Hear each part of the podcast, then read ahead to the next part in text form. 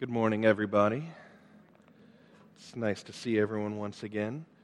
Uh, it's always uh, a privilege and an honor to come together to, to worship God, uh, not just with our own worship, but to come together collectively. And so it's a joy to be with you again this morning. Um, and before I go any further, I have to share with you a proud dad moment that has happened over the past few weeks.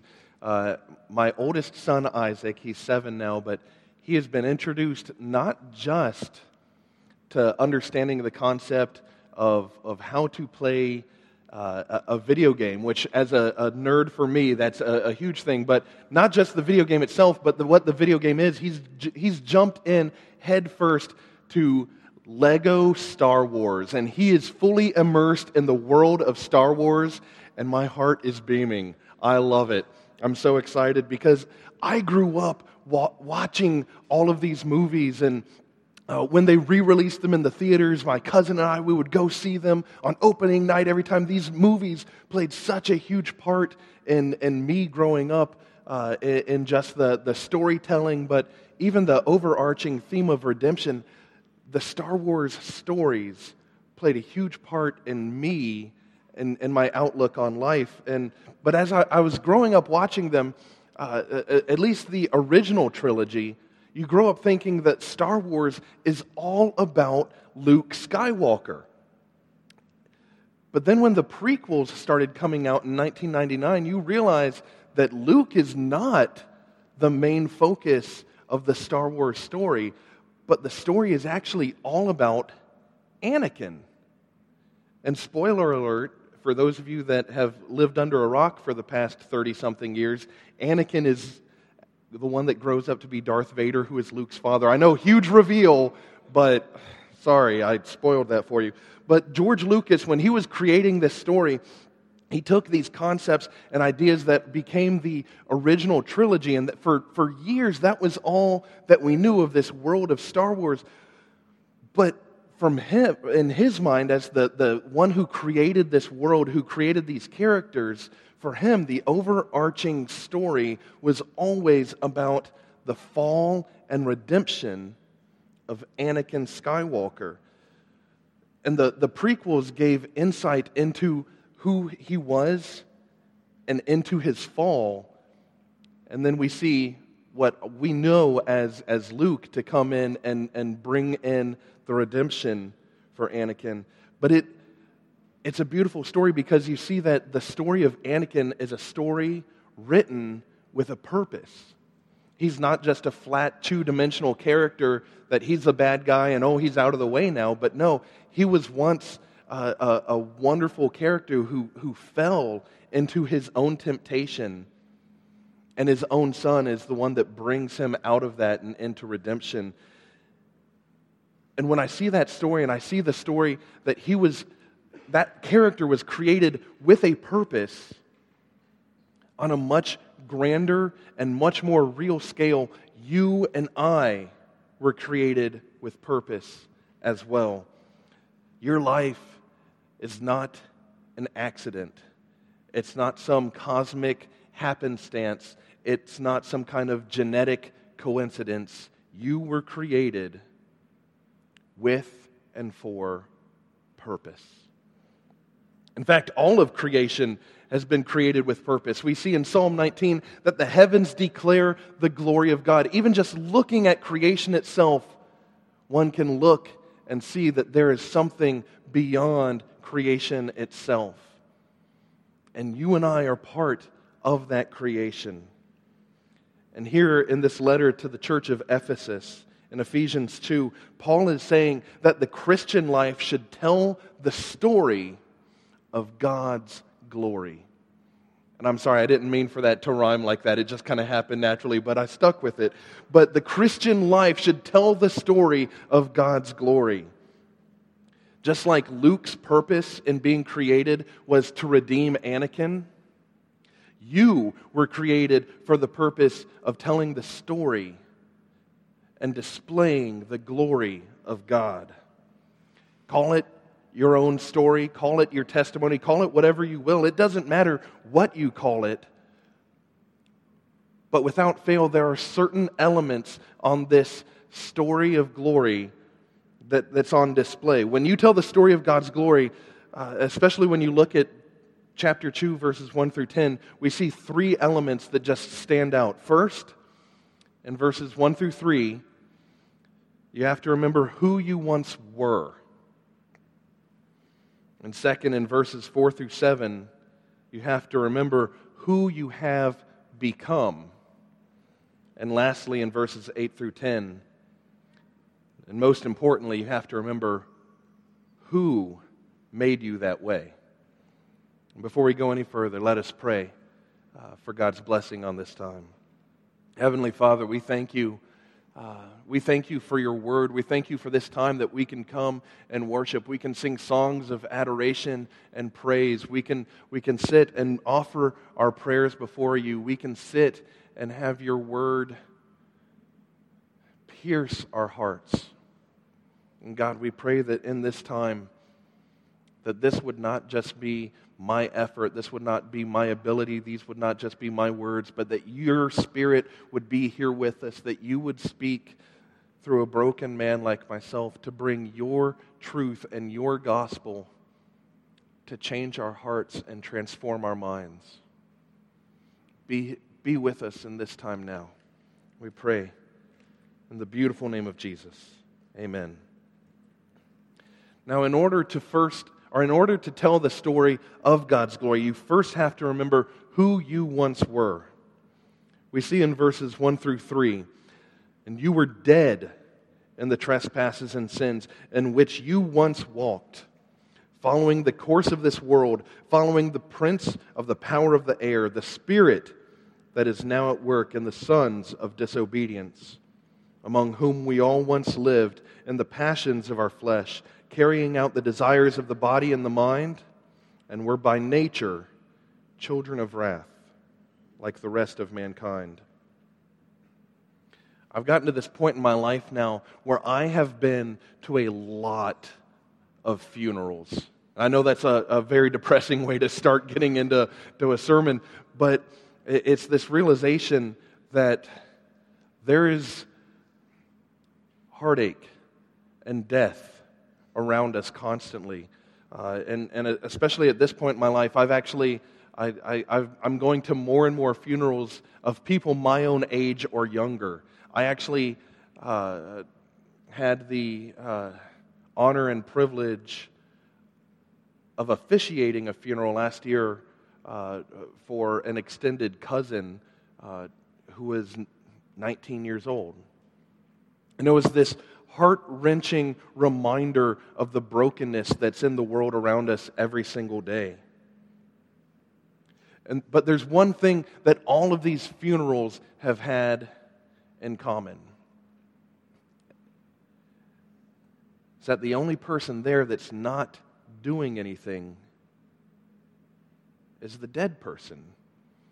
And I know that seems very evident and, and, and obvious, and I'm not trying to, to be crass or insensitive about that, but each one of those funeral services or memorial services, there are people that are, are there grieving and weeping and crying and uh, sharing stories of, of, what this person has meant to them. And there's even the, the people, uh, if only I had just, or if, if this had been different, um, uh, almost like they're begging God, can something please change in this broken situation?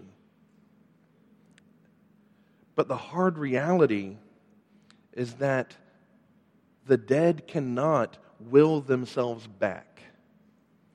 They do not have the power to change their, their certain situation. And the, the sharing of these memories and stories of, of the loved ones that we have lost a dead person cannot say, you know what, that's a convincing argument. I changed my mind. I'm coming back. The dead cannot change their situation because dead is dead.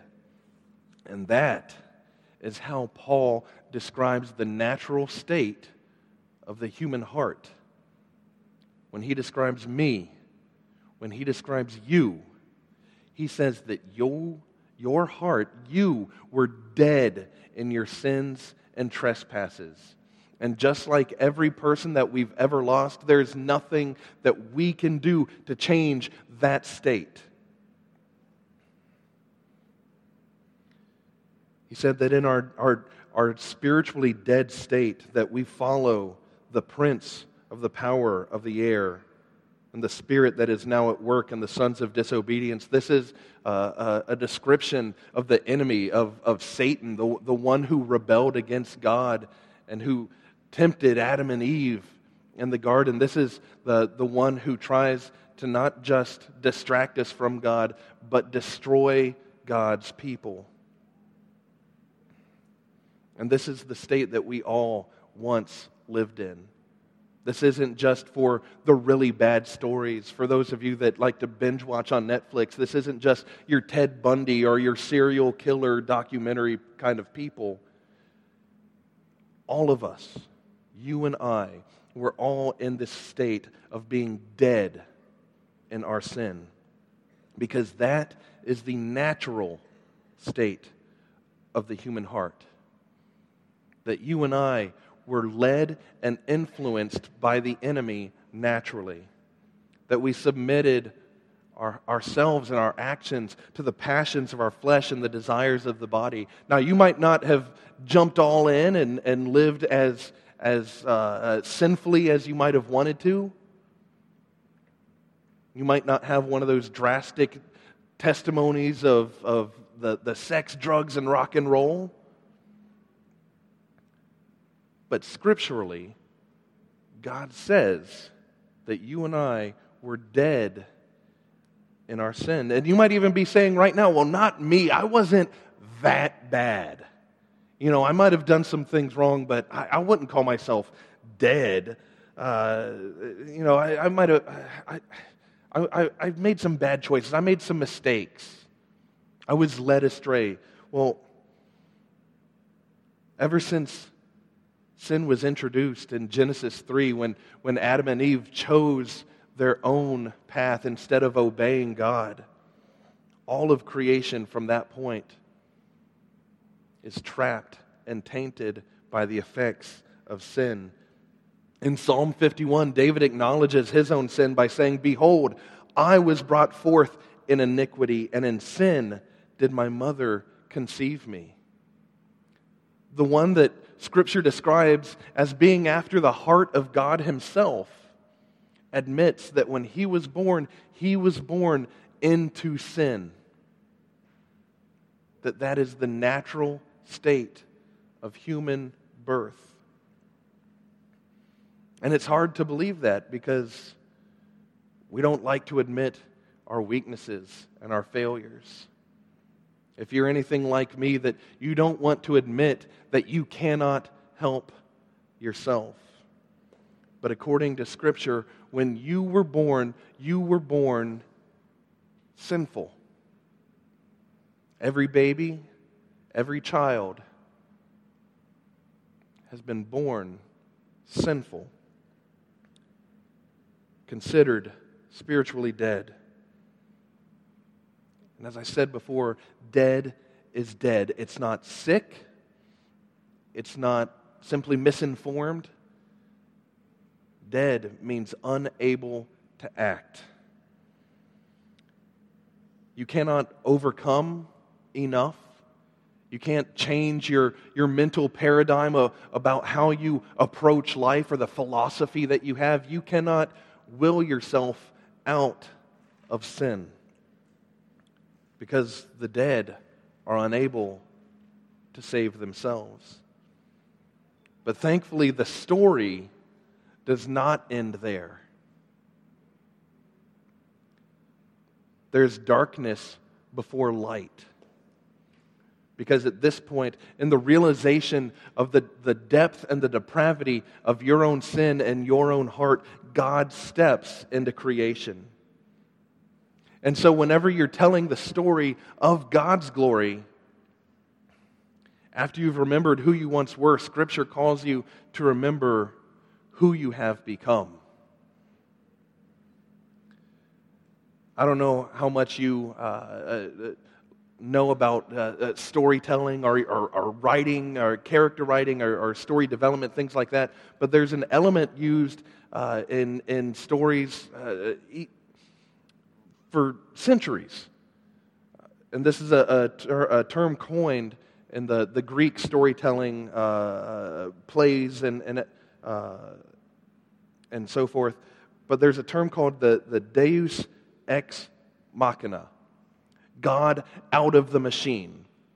And originally, this term comes from the machine that would bring the, these characters who are playing deities into the stage, but it has, come, it has become known as uh, a, storytelling element that whenever characters are trapped or, or the, the situation has become so impossible that they cannot save themselves, all of a sudden, some seemingly random event has happened to completely change the situation for the characters and to bring hope and salvation. It's a storytelling element, the, the deus ex machina, the solution and salvation that seemingly comes out of nowhere. And thankfully, for the human heart, this is what's described in verses 4 through 7, but without the machine. Because all of mankind, Paul says, is dead in sin, unable to save themselves. You and I are unable to save ourselves, but God steps in. In verse 4, but God, being rich in mercy, because of the great love with which He loved us, even when we were dead in our trespasses, made us alive together with Christ. By grace, you have been saved, and raised us up with him, and seated us with him in the heavenly places in Christ Jesus, so that in the coming ages he might show the immeasurable riches of his grace and kindness toward us in Christ Jesus. But God. Those are possibly two of the most hopeful words you will ever read in Scripture, anywhere. You were dead in your sin, but God. Out of the richness of His mercy, out of the great love with which He loves, God is moved to action. And that is why we come together every week. That is the gospel. That you and I, you were dead in your sin, unable to save yourself, unable to change your deadness. But God steps in and He sends His Son to take your place, to take the punishment that you and I deserve and he takes your sin and it is nailed with him to the cross. But God does not stop there. He does not just take your sin upon himself, but gives you the righteous status that Christ alone has. So you were dead in your sin and God steps in and gives his own son to take your punishment and give you his righteousness. And because of that, you are called sons and daughters of the living God. You were dead in your sin, but God, Paul says, made us alive together with Christ, raised up with him, seated with him in the heavenly places This is a much greater version of what happens to Lazarus in John chapter 11. That when Lazarus has died and Jesus shows up, and people are complaining, especially Mary and Martha, are saying, if you had just shown up earlier, this wouldn't have happened. Jesus said to her, Did I not tell you that if you believed, you would see the glory of God. So they took away the stone, and Jesus lifted up his eyes and said, Father, I thank you that you have heard me. I knew that you always hear me, but I said this on account of the people standing around, that they may believe that you sent me. When he had said these things, he cried out with a loud voice, Lazarus, come out! The man who had died came out, his hands and feet bound with linen straps, and his face wrapped with a cloth. Jesus said to them, Unbind him and let him go. Literally dead and unable to save himself, Jesus steps in and says, Lazarus, come out. You're alive again. And this is the impact and the glory of what God has done for his people. This is what God has done for you. That when you were dead in your sins, Jesus Christ says, Come out. Be alive. The glory of God revealed through Jesus Christ has made you alive. It is by grace that you have been saved. You have been raised up and seated with Christ. You are seated with him in the heavenly places. And this is a status that you have as one of God's people, as one of God's children, that you are declared righteous and raised up with Jesus. But there's also the tension of we're not there yet. Spiritually, we have been made alive. We have been given life, but we have not seen glory yet.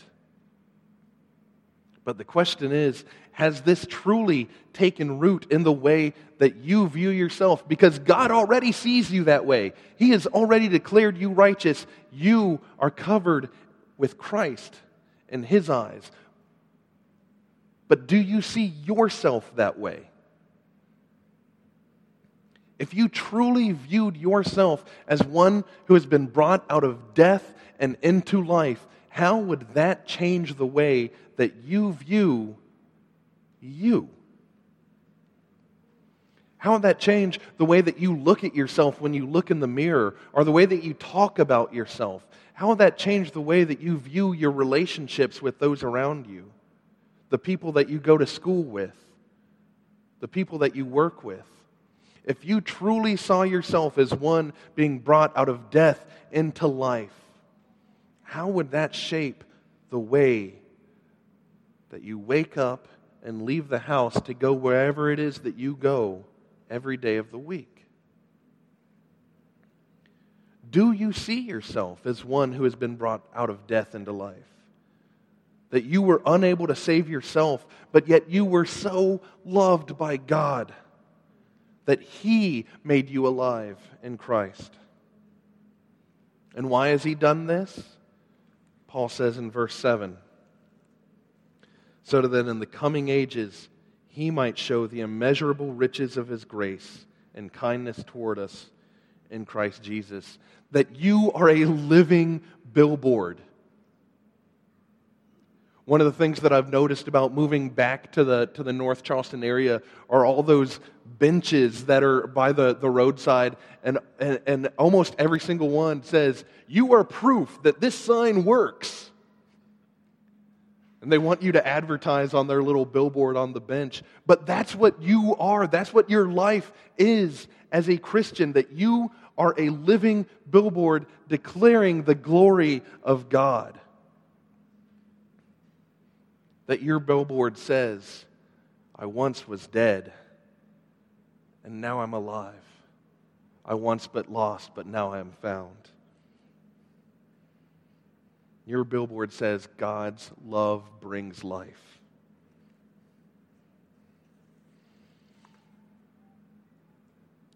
And then we look at what Paul writes next. And it's a wonderful reminder because I don't know about you, but when I tell the story of my own life, I want to be the hero of my own story. We want to say, Look at what I have done.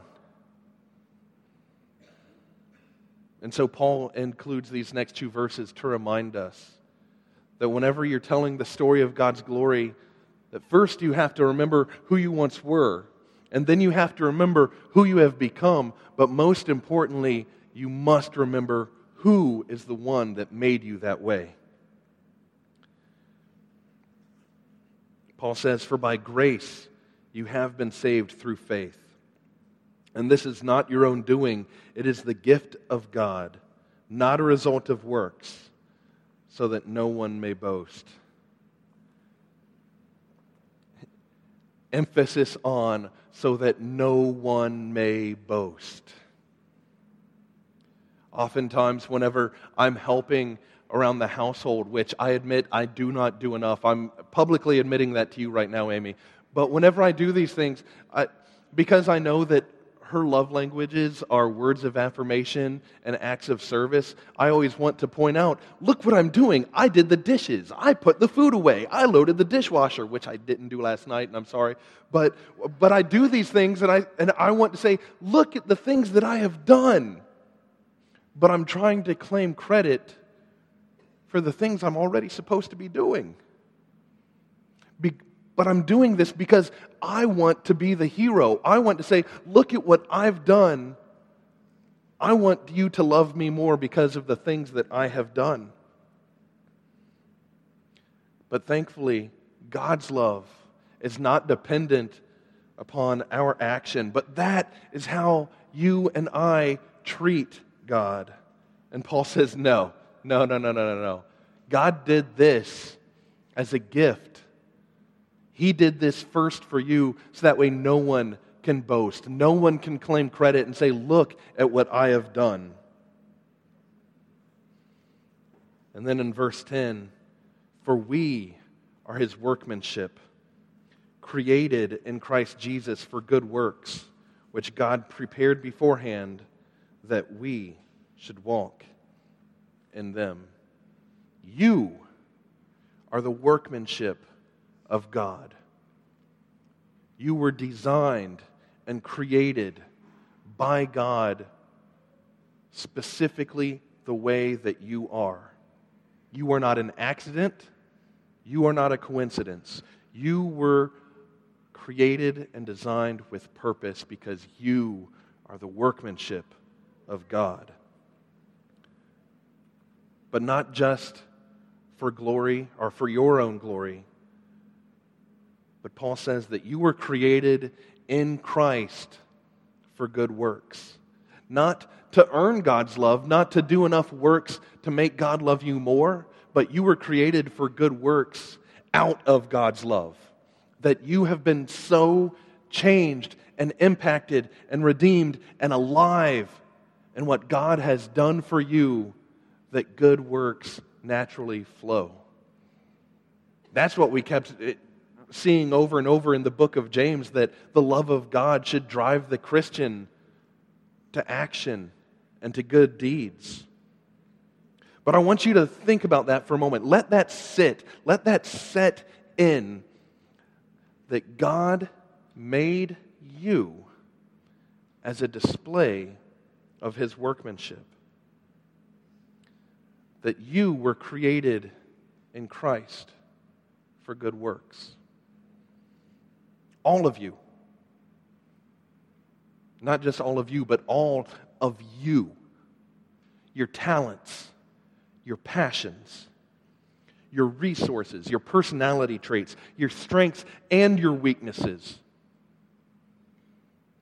are all part of the workmanship that God created in you, and all to do good works in and through Jesus Christ personally, what does that even look like for you? As a display of His glory, as a display, as a display of, of His creativity, of His workmanship. The way that God has designed you, how does that impact where you go to school, where you go to work, the neighborhood that you live in,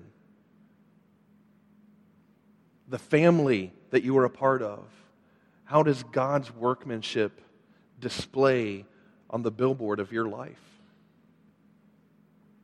For us as a church, Two Rivers Presbyterian Church, how does the way that God has designed us as a congregation in the North Charleston area? We meet here every week at North Charleston Elementary School. But if something happened and we no longer met here, would that even affect the school? How are we impacting, as a church, how are we impacting this school and the, the surrounding area? With the church office over on, on Montague, what kind of impact are we as a church having just on that street? And I say we because I'm part of that as well. This isn't just you are not doing enough, but us as the people who come here every week to worship God as part of Two Rivers Church. How are we displaying the glory of God wherever we go, wherever we meet? This isn't just you need to do more. This isn't that at all. It's you and I are designed with a purpose to display the glory of God. And are we doing that? Am I doing that? Are you doing that? Because God's love and grace and mercy is on display or it should be on display in the life of those who love him. And so I want you to, to ask yourself, let, just to examine your heart and ask, will you squander your purpose? Dead in your own sin, yet somehow trying to make your own name great? Or will you remember the depth of the death that you once were found in, and the glory and the hope that you have become, and the wonderful love of the one who made you that way. Will you tell the story of God's glory? Let us pray. Gracious Heavenly Father, I'm overwhelmed for words because all I can think of is thank you. That we, all of us here, were dead in our sin, and yet not because of anything that we had done or anything that we ever will do, but because of your love for us, you made us alive. You call us your children. God, so we say, Thank you. Father, as we leave here today, let us always remember that we are a display of your, of your mercy and your grace. Not in order to try to earn your love, not in order to try to, to be in better standing with you, but because you loved us first and made us your own, that everywhere we go, we are reflecting your glory. Remind us of that glory. Remind us of that love. And let us share it everywhere we go. We thank you, God, and we love you. And we pray this in the beautiful name of Jesus Christ, our Lord and our Savior. Amen.